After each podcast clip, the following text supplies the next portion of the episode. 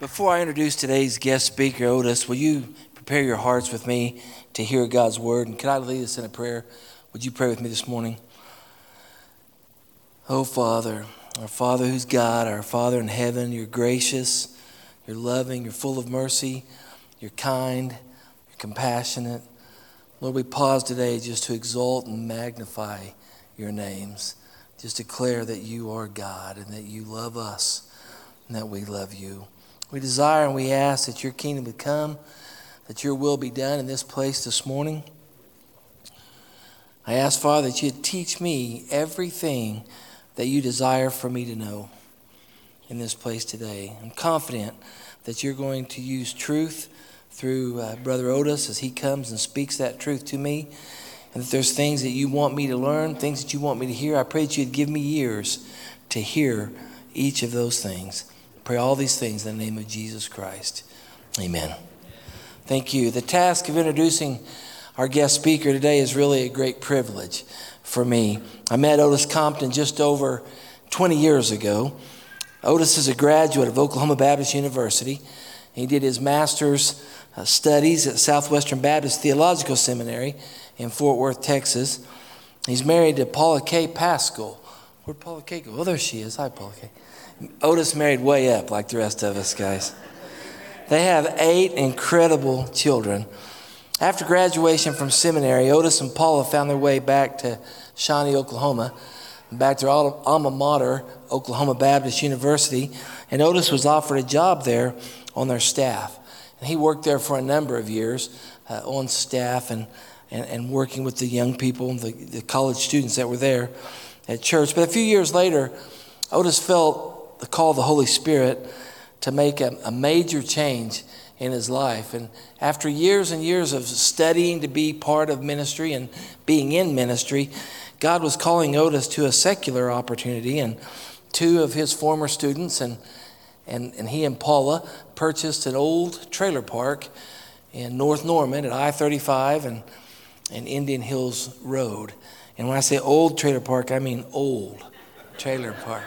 And they moved into the old house that was there, that was for the caretakers. And Odus immediately began to restore the house and fix it up, and, and Paula Kay began to make it a home.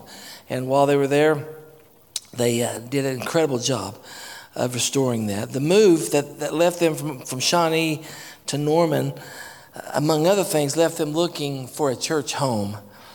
And when Odus was here, they, they, came to, they came to Western Hills for a visit. When Odus was here the last time to speak with us, he shared a little bit about their first visit and how they ran out of the building looking for an opportunity somewhere else to go besides here at what was Western Hills at the time. But despite those obstacles, God did call them here.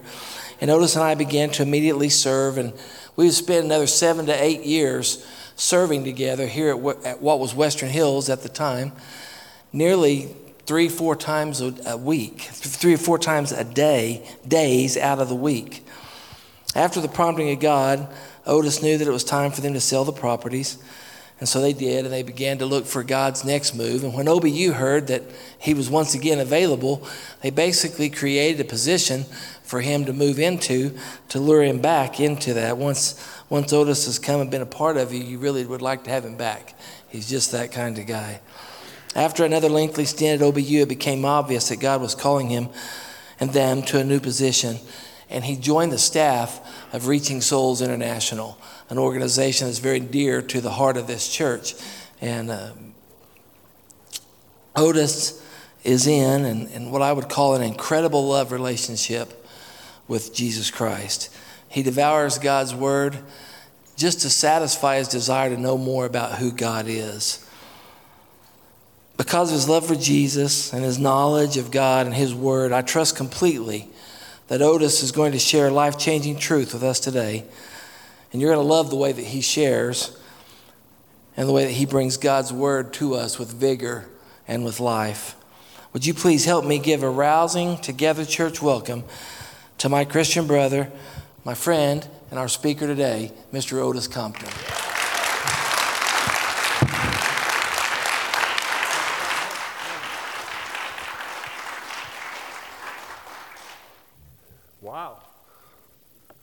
I don't think I've ever received an introduction like that, brother. Thank you. Uh, he has lots of other stories he could tell. He was uh, protected me, my, my, uh, my, uh, my identity by, by holding those, and so I appreciate that as well. Uh, as, as, you know, Greg Werner is quite a servant, and, and uh, probably the biggest demonstration of that for me was when on that property that he spoke of, we had a, a, a sewage lagoon and we had a, uh, a sewage pit that uh, all of the sewage from 49 different homes ran into, and then that was pumped out into the lagoons. And we had a pump go down, and I was in the bottom of that pit working on the pump. And Greg was there helping me up, up on the top side, and I was having an issue trying to get the pump uh, to work again. And he said, Move over.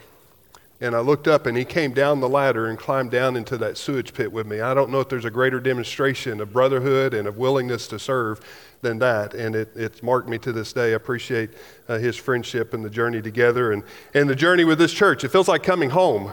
Uh, every time we, we get to have the opportunity to be here, it feels like coming home, and we're grateful for it and uh, grateful for the years that, that, God led us to be here with what was Western Hills Church and now Together Church. And, and as I've uh, teased Brother Jerry many times. I don't know of a church that, that, that you could go and pastor a church and pastor several different churches in the same location. That's kind of been what's happened here. And now Brandon, as he stepped into that, I had the privilege of being here on Jerry's last Sunday and kind of the affirmation of Brandon's first Sunday. And so, so grateful for the testimony of this body and of this fellowship uh, and how that's being heralded. It's like Paul, when he wrote to the Thessalonians, he said, The testimony of your faith is being heralded out throughout the world. And uh, I believe that to be true uh, through this fellowship, through this body of Christ here, and grateful to be here with you. As uh, was said, I, have had the opportunity and the privilege now since December 2018 uh, to serve uh, as Reaching Souls Chief Operating Officer.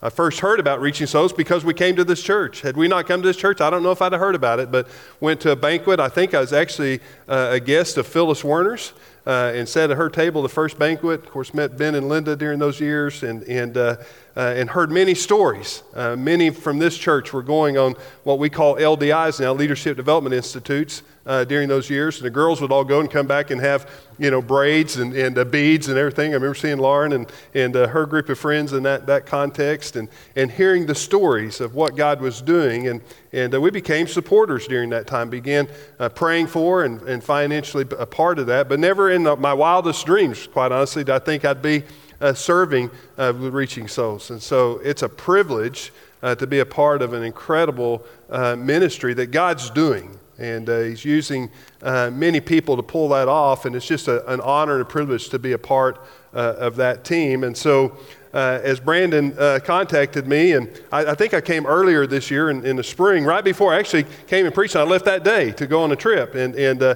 just to kind of give an update.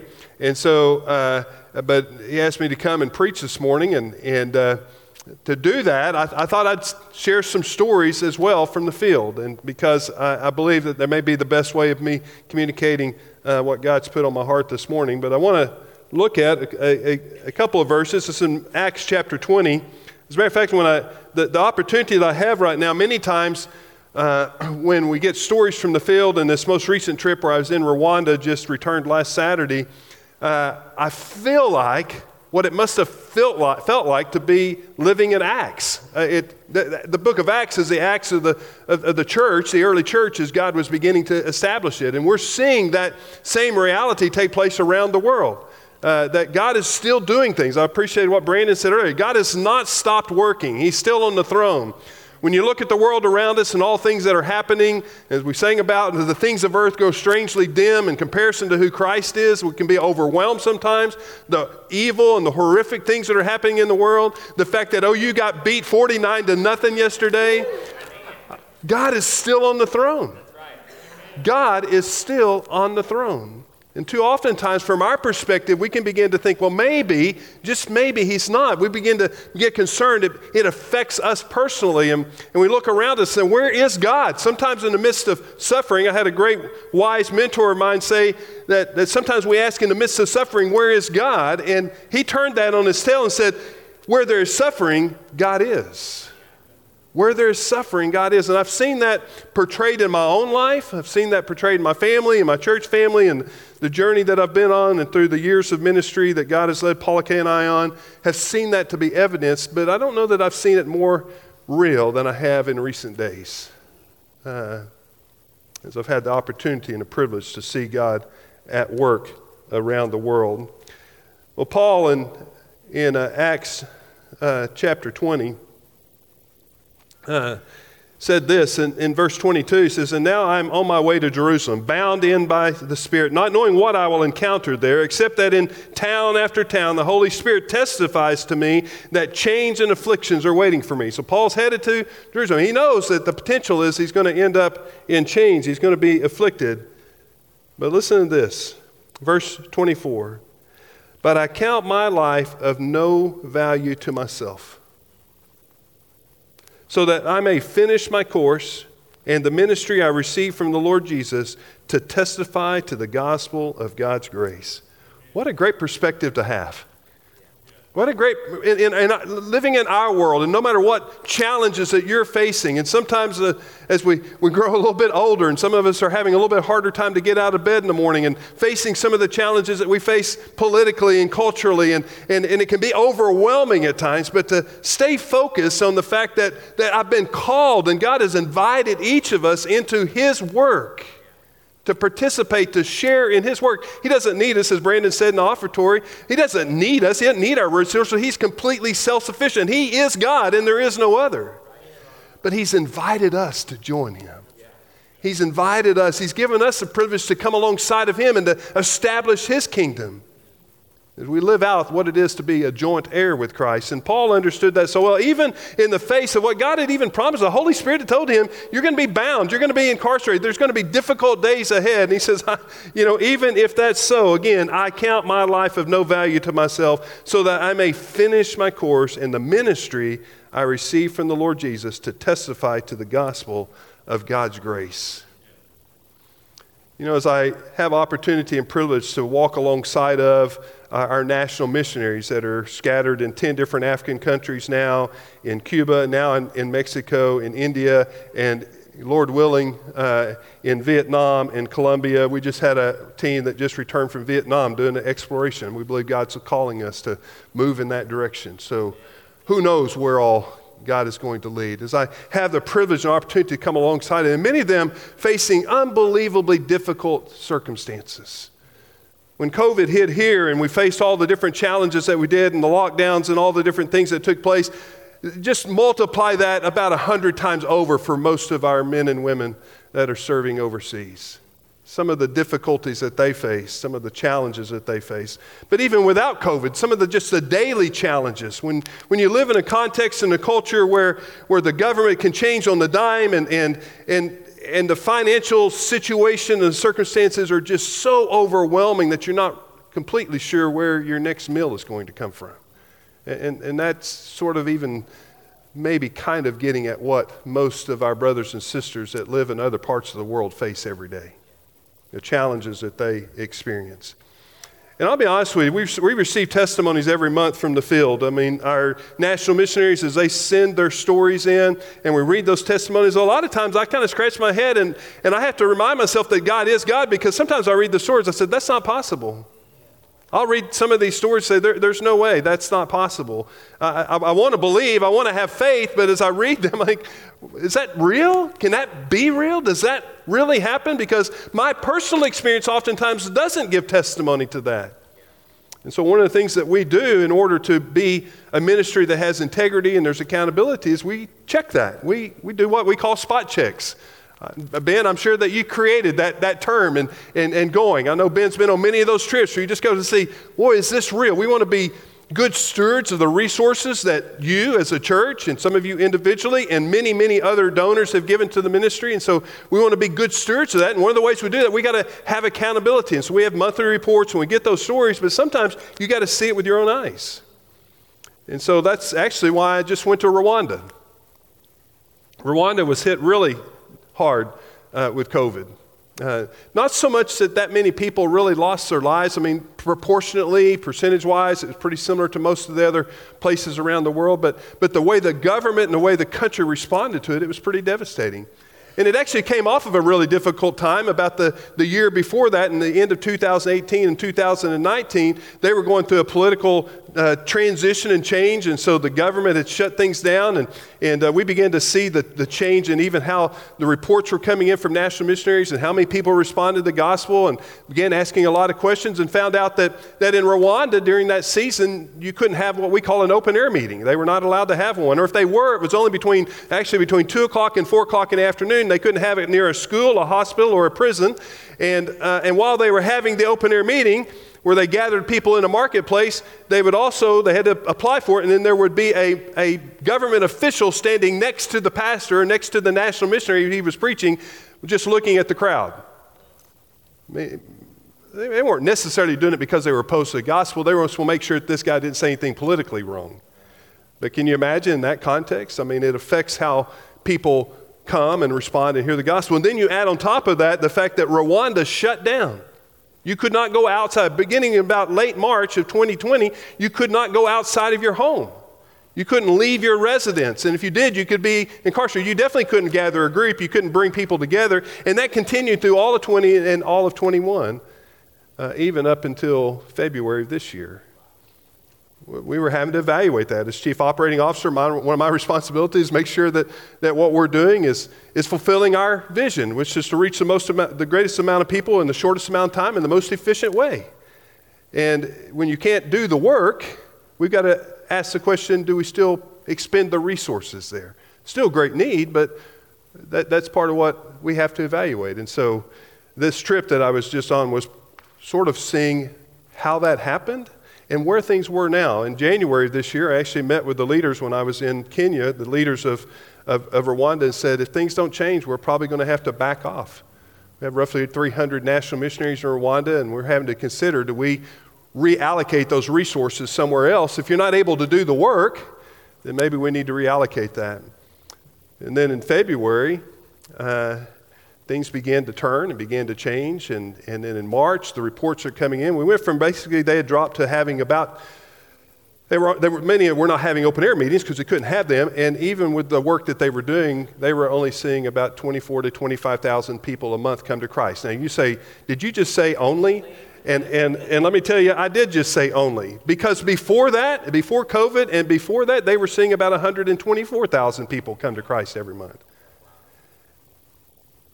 But in February of this year, it jumped up to about 65, and then in March, it was right at 75, and then in April, May, and June, and July now, and August, it's been over 110,000 people a month coming to Christ in Rwanda.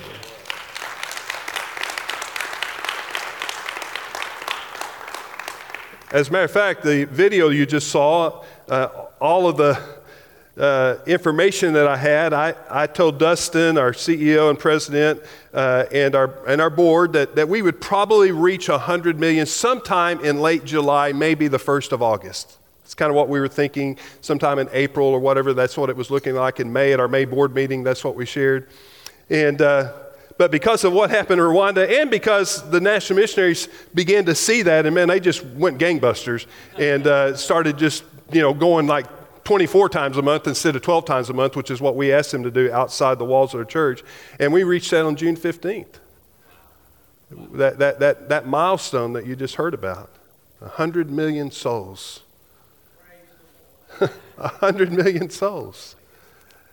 And, and in this, this version of the video, I don't think I, I heard the, the, the, phrase. And one of the versions of the video, Dustin says, 100 million is a lot of zeros. Seems like a lot of zeros. It does. I mean, even I wrote it to, to Brandon and texted, hey, can we show the 100 million? And every time I do it, I got one, zero, zero, zero, zero, zero, zero, zero, zero. I keep thinking, okay, that had too many zeros. I mean, I'm trying to figure out what, 100 million. It's so, so huge, it's hard to fathom. And, and it is a lot of zeros, but Dustin's made the comment multiple times it's actually a lot of ones. That's a lot of ones. A lot of individuals, a lot of individual souls, men and women, boys and girls that have come to Christ since 1986 when the ministry was founded by Jimmy Hodges and Ben Main is coming alongside of him to establish that ministry. 100 million souls, one by one by one. And so when I was in Rwanda, that's part I was doing. I'm looking for the ones. I mean, I can't, to, to, to perceive or have the ability to, to contact every one of those 100 million be impossible. As a matter of fact, last year we saw 7.8 million plus salvations for Christ. People that came to Christ. Even to come close to even seeing all of them would be impossible. Or even just last month when we saw almost 800,000 souls come to Christ. I can't, not, we could, all of us could go and check the work and there'd be no possibility for us to see all them. But what I can do is from those stories, I can ask our leaders, say, I want to meet this national missionary and I want to meet this individual. And, and I sent a list of about 22 that I wanted to see on this most recent trip. And we ended up, because of opportunity and stuff, seeing 16 different national missionaries. And they brought with them the story, the individual that was in the story, or sometimes the two or three individuals in the story. And so when I, when I think about this verse, but I count my life of no value to myself so that I may finish my course in the ministry I received from the Lord Jesus to testify to the gospel of God's grace. That's what our national missionaries are doing every day. And because they're doing that every day, they're seeing individuals come to Christ. Many of them during COVID, they couldn't have an open air meeting, so they went door to door. And some of the stories that I want to share with you this morning is a result of them go, faithfully going, even though they were taking their own life at risk because of COVID, but also battling some of the challenges that they were facing in their culture and with the political restraints, they were still going out sharing the gospel. I got to meet some of these people. Let me tell you about one.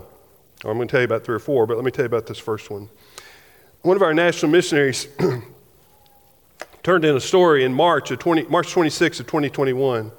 And he said he was returning from a mission in a village. So he had gone, just like our national missionary, so he'd gone to a village to proclaim the gospel, and he's returning home, and he comes near a, a wooded area, which before I went to Rwanda, I thought, was that rare? It's really not. Rwanda has a lot of wooded areas. It's a, it's a country of a thousand hills, and I mean, it's just beautiful. There's trees everywhere. It's a beautiful, beautiful country. But he said he's making his way back, and he comes near this, this forest, this wooded area, and a man comes out to him to rob him. The man, the national missionary, has a bag, and in his bag, he has some, some possessions of his. And so this man comes out and says, Give me your bag. If you don't give me your bag, I'll take your life. He had a knife, and he was threatening him. And so the national missionary handed the bag, and, and he emptied the bag out, and in the bag was a Bible and some sweets that the national missionary had bought to take back to his children. The man gets angry with him. He pushes him to the ground. He's about to beat him. And the national missionary begins to pray and prays out loud and prays for this man and prays for his own life. And the man says, Are you a pastor? And he said, I am. He said, Have you been out lying to people? He said, No, I've been out telling them the gospel of grace, the gospel of truth. And the man said, Something, something told me. As he saw this man, as he saw this national missionary walking, something told this man that in that bag is something of great value. What are you hiding? Because all I see is this book and these sweets. And he says, That's of greatest value. He said, Come home with me and let me tell you about it. This man lived in the forest there. He lived in, he's a homeless and he was notorious criminal in that area. So after a while and talking to him, the man agrees to go home with this national missionary. And so they go home. I love this part of the story, and I had to see it for myself and hear it. As they're walking to the house, the national missionary's wife comes out on the, out on the stoop and says, starts yelling and screaming, Why have you brought this murderer and this thief and this rapist to our house? Now, wives, I think we can understand that. She knew who he was. He was notorious in that area, and she knew that not only was he the, a thief, and there's some attribution that possibly he was a murderer, and definitely he was a rapist. So the national missionary, I said, What did you do? I'm having this conversation with him. I said, What'd you do? And in his story, he actually said this, but he fleshed it out a bit more. He said, I asked the man to stay outside, and I went in the home with my wife, and I explained to her that this man is going to become a follower of Christ, and we're to bring him into our home in order to do that. Count my life of no value. The woman brings some clothes to him, brings some water for him to bathe. He'd not bathed in months, perhaps even years. And he bathes and he changes clothes and he begins to live with this family. I'm sitting across the table from this man just a little over nine days ago.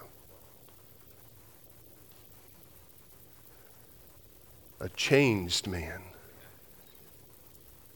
he told the story from, my, from his side. In the story, it doesn't say that, that about knowing that there's some value in the bag. And he said, I, I was very angry with him and I was about to take his life.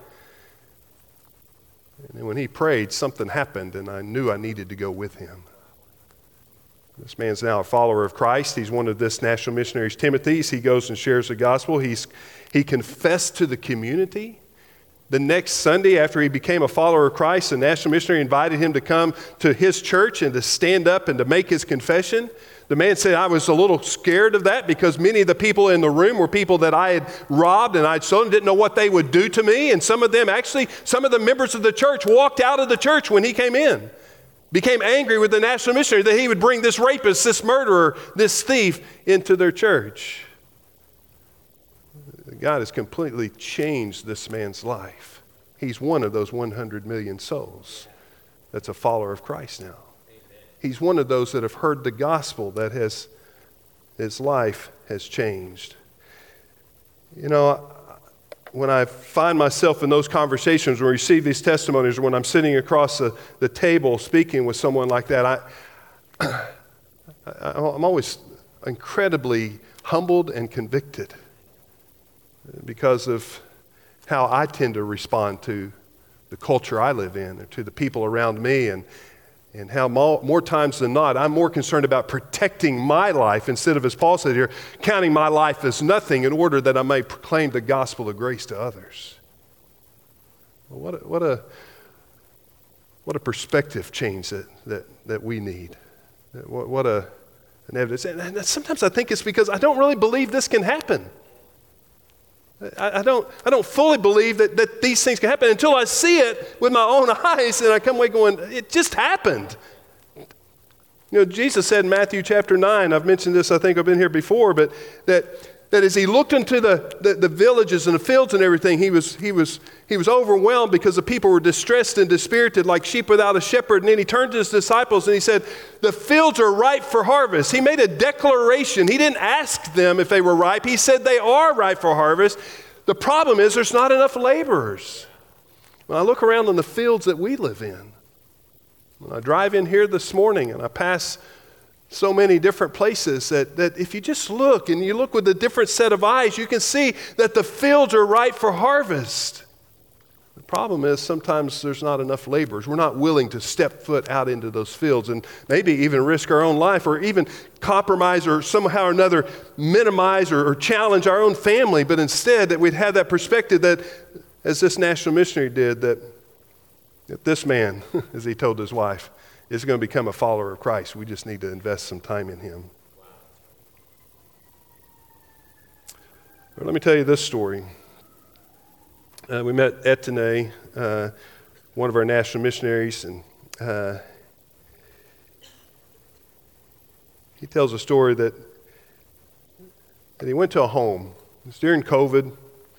Again, they weren't able to, uh, uh, to have open air meetings, but on March 23rd of 2021, he went to a home. He had, he had, heard about this young girl that was, was ill, and her parents, her family, had spent all of their resources with the local healers, the witch doctors, the ones that, that promised that they would bring healing to her life. And, and instead, it had just intensified.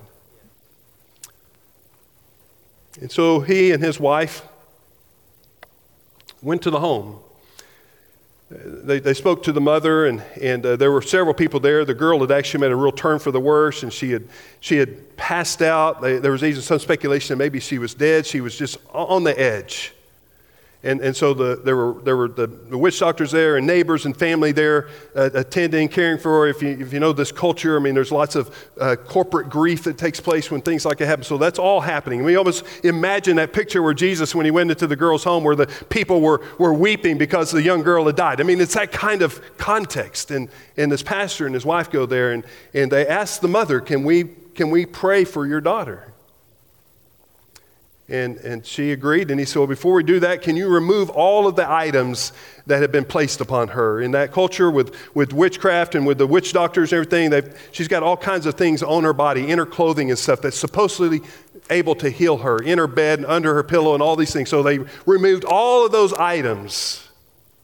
And then they went into this young girl's room. They asked everyone to step out. Does that not sound biblical? I mean, they asked everyone to step out, and the, the, the, the national missionary and his wife went in and they began to pray over this young girl. And while they're praying over this young girl, there's a voice that came out, and I'm not going to stand here and try to give you evidence of whether or not demons are real or not, but I'm telling you, there's times that you don't have any other explanation that it, it's the work of the enemy. And as they're praying over, her, this voice comes out and begins to have a conversation with them. They prayed over her, prayed the voice out, prayed the demon out, and the young girl came alive. And the national missionary said he and his wife, each of them took one of her arms and helped her stand up and began to walk her around the room. And she was pretty exhausted. She'd been in this state for years now, about a year and a half, and she'd been in some evidence of this, this disease or this oppression that she was experiencing. And so he called for the, the, the, mother to bring some water. And so they prayed and prayed over the water, and the girl drank the water. And then she came out of the room to this crowd, standing on her own two feet and completely healed.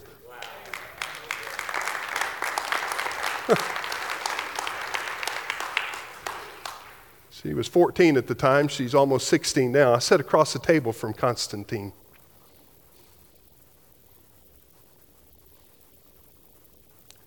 By her own testimony and by the testimony of her, her the national missionary, she's kind of a shy girl.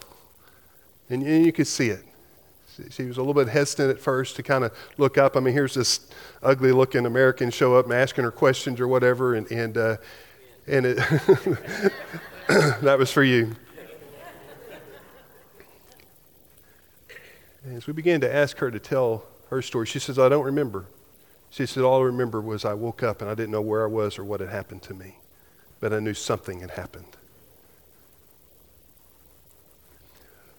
I wondered when I got the story, because it tells the story of Constantine. And, and, one of the reasons why I wanted to meet her and meet the national missionary, I thought, okay, when something like that happens, there's going to be something else that happens. And so I asked the national missionary, I said, Is that all? He says, Well, no. He said, When we came out, there were about 40 people that were gathered. And so I began to preach the gospel and tell them the reason why this girl is standing on her own two feet is because of Jesus. And 23 other people came to Christ that day because of the testimony of what God had done. I mean, when you, when you see God at work, you can't deny it in this whole community, I asked a young girl, I said, What impact has your life change had? And she goes, Almost all my neighbors, my mom has come to Christ, and almost all of my neighbors have come to Christ. Some of the witch doctors that had been attending to her have come to Christ.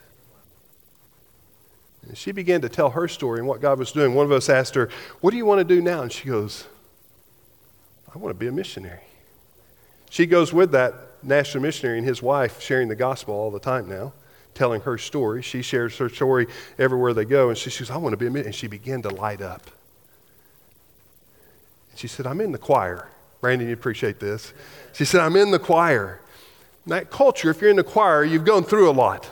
I mean, you don't just get picked to be in the choir. I mean, just because you can sing may put you in the choir here, but there, you got to be singing, but there's also has to be an evidence. And she had, she had earned the, the, the privilege in the community there to be in the choir. So she sings. She said, Can I sing for you?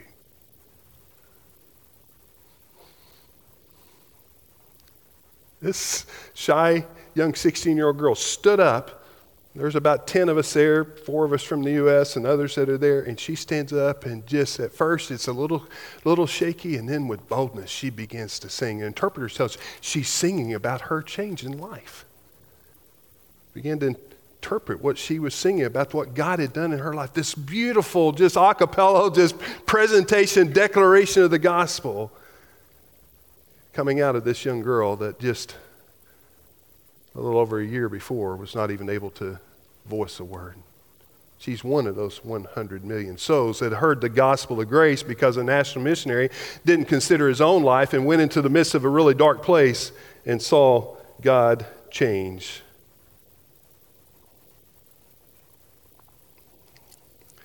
One of the stories that I asked to to have was uh, one of our national missionaries t- sent in this story of June of 2021, and he was on a bus traveling from one of the cities to another city to go and do an evangelistic effort that he was on his way to do. And he had accumulated some resources to do so. And while he was on the bus, which is not unusual, the person sitting next to him, I'll just got to be honest with you, I'm on long flights. I don't really want to talk to the person next to me, but he's on a long bus ride and he's sharing the gospel with the young man that's next to him. And as he's sharing the gospel, the young man has demonstrated an interest. And so as they talk, they exchange phone numbers because he wants to follow up with him. And then the national missionary falls asleep. This long bus ride. And he's awakened as this young man wakes him up and says, Hey, I'm, I'm, I'm, getting off at this stop. And he gets off of the bus, and the national missionary dozes back off. And when he gets to his stop, he gets off, and he realizes at that point that his wallet is not with him anymore. And all the resources that he had to carry out this evangelistic effort that he was on is gone. And it doesn't take him long, but he thinks, hmm, I think the young man robbed me. So he begins to call the young man on, on the phones because they'd exchanged numbers. He begins to call, no answer, no answer. And then he calls and it says the, serv- the phone is not in service. And then he thinks, well, I'll text him. So he sends him an SMS message, says, I'm a man of God, you know that. I don't believe this is who you are.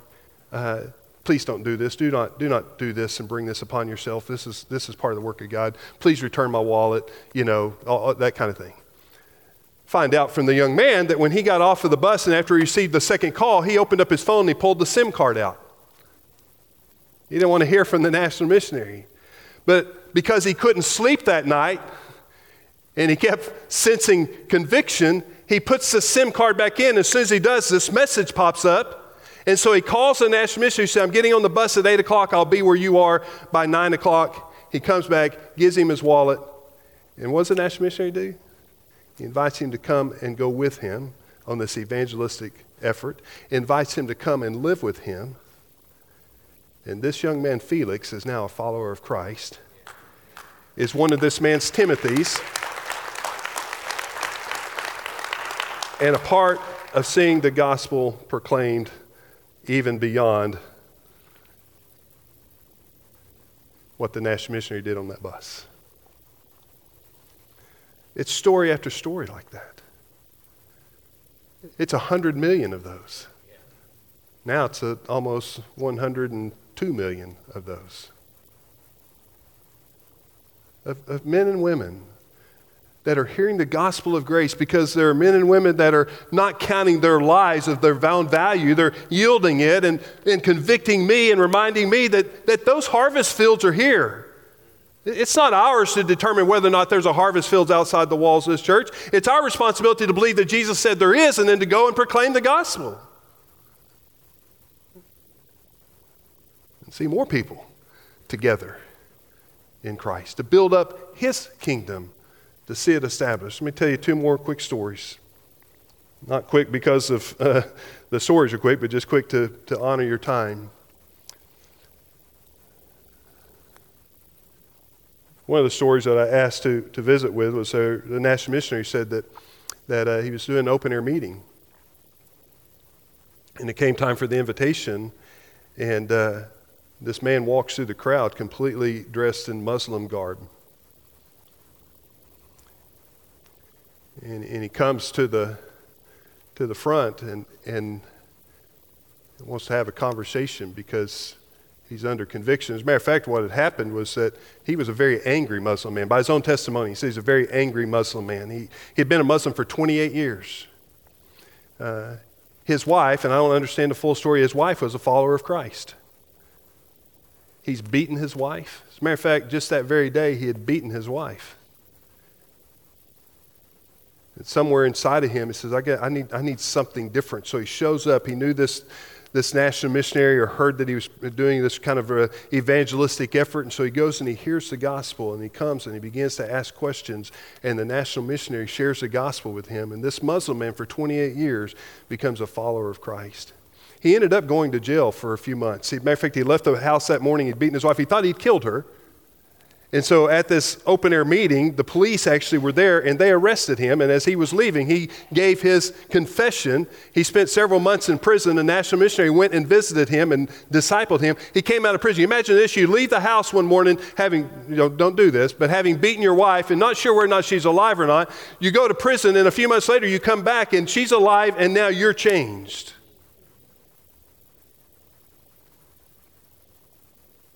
There are other Muslim families in his area that have, become to, have come to Christ now because of his testimony. The last one I'll tell you. Um, our national missionary named Valens was uh, preaching the gospel. He said that God put on his heart on this day to preach a message out of John on forgiveness. And he said it was, it was not a message he had preached before, but he was going to do this open air meeting, and it's very clear that God said, Preach on this, on forgiveness. And so he's preaching this message on forgiveness, and at the end of the time, this man comes forward and he's, he's, he's emotional and he's crying out, I need forgiveness. I need forgiveness. I, I need to be saved. I need to be, my life needs to be changed. And so the national missionary said, Great. But the man said, But I cannot forgive those that have killed my family. This man, when he was six years old, his entire family, save his brother that was four years older than him, was killed during the genocide. His mom, his dad, all the rest of his siblings, his aunts, his uncles, all of his cousins. He does not know of one family member living outside of he and his brother. And the national missionary, when he said that, national missionary said, You must forgive others. If you don't forgive others, Christ can't forgive you. Whew. Well, that's a hard teaching. And he said, I can't do that. I cannot forgive them. He said, if you do not forgive others, God can't forgive you. The national missionary sense of, wow, why, how, why did you say that? I mean, I'd taken the salvation. You know, I mean, my temptation, this man wants to, he's obviously wanting to respond to the gospel. He said, God told me that that was the message I was to deliver. So, after praying and after consultation, this man talking to him, the man finally stands up and declares his forgiveness of those that have infected his family. And became a follower of Christ. I asked him, I said, you know, I, said, I, I don't want to be insensitive, and it's, it's, a, it's a little bit of a touchy topic in Rwanda to talk about the genocide. You have to be very careful about how you do that. There's a whole history, and we went to the Genocide Museum. It just, you know, I'm, I'm still, I'm, I'm, not, I probably will be for the rest of my life. I still don't, I can't get it. I mean, I'm just, my heart breaks. I mean, even as I think about it now. But I asked him, I said, I said, your whole family? He said, yes. And he, again, he reiterated that. I said, so did you forgive in general that, that, that there were the, the Hutus and the, the, the, those that, that were instrumental in that? Did you forgive in general those that, that took your family's life? He said, Yes. I said, What about specifically? He said, Yes. I said, So you know specific people? He said, Yes. Several of the people that took his family's life spent some time in jail, but they now live in his community and he sees them all the time. And he's gone to them individually. He says, matter of fact, some of them came to me because while they were in jail, they heard the gospel and they came and asked my forgiveness. This man was the freest man I think I've ever been around. His spirit was light. He meets regularly with other genocide survivors and shares the gospel with them, and meets regularly with those that have committed the atrocities of genocide and offers the grace of the gospel to them walked away from that conversation and thought, you know, I get upset when somebody cuts me off in traffic and hold a grudge for the rest of my days over that. No personal offense necessarily at all. My wife did not say amen. She was tempted to. It's like, they're not doing that to you. I said, they did do it to me.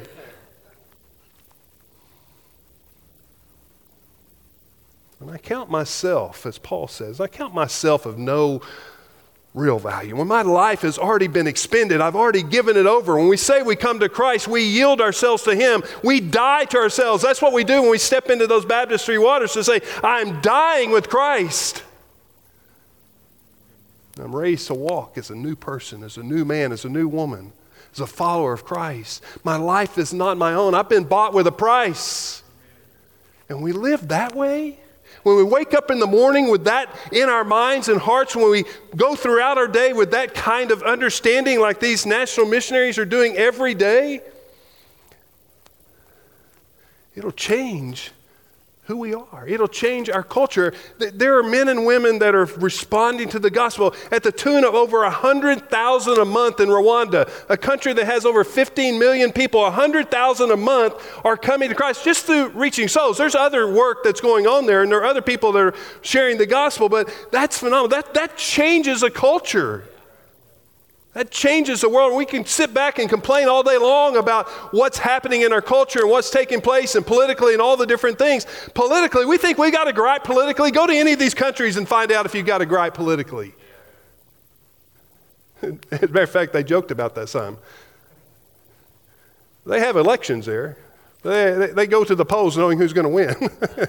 They're already told who's going to win. We, we, we, we get frustrated with what we're dealing with, and yet here these men and women are. That, that's, that's, that's temporary, that's secondary. They may not know where their next meal is coming from, but they know who He is.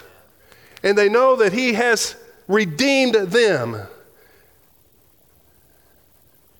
And He's done that so that they can be a part of seeing others redeemed. And they're yielding their life to that. And I pray that that be my heart. I pray that that would be yours individually and yours corporately we invite many, many more. The harvest is plentiful. Problem is the laborers are few. Oh, God, would you raise up laborers? That's what He invited us to do, to agree with Him. God, would you raise up laborers? And those are prayers you can't pray without your hand up.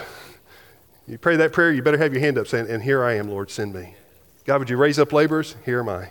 I'm, I'm, let me be the first one.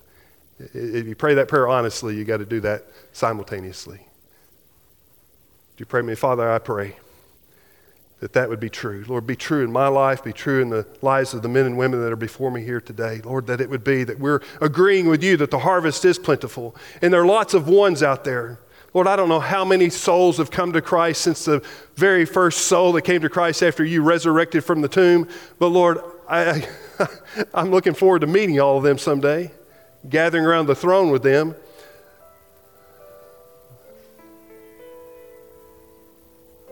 Lord, I have to ask myself the question is there going to be any of those there because of my witness? Lord, if there are going to be any of those there because I took risks, or there's going to be any of those there that my family took risks, or that we were willing to lay down our rights so that your gospel, the gospel of grace, would go forth. God, I pray that we'd be that kind of people. Give us the courage, the strength, the vision, the. Uh, the passion, all that's necessary for that to be so. Lord, ultimately, give us your spirit because it's your spirit in us that gives us opportunity and ability to give testimony as we proclaim your word to the very ends of the earth. God, may it be so. Lord, I pray that there would be soul after soul after soul that would be won to Christ right here in Oklahoma City. Lord, that there would be new believers, there would be new life being birthed day by day right here, just as we hear these stories, testimonies of what's taking place in Rwanda and taking place in other countries around the world, Lord, I pray that we would not miss out. Lord, I thank you for the faithfulness of this church that allows for much of the work that I just spoke of to happen. Lord, let it not be that we just give for it to happen somewhere else, but that we'd be faithful to do it here. To your glory, in your glory alone, Lord, we pray that these things would be true. In the name of Christ. Amen. Randy?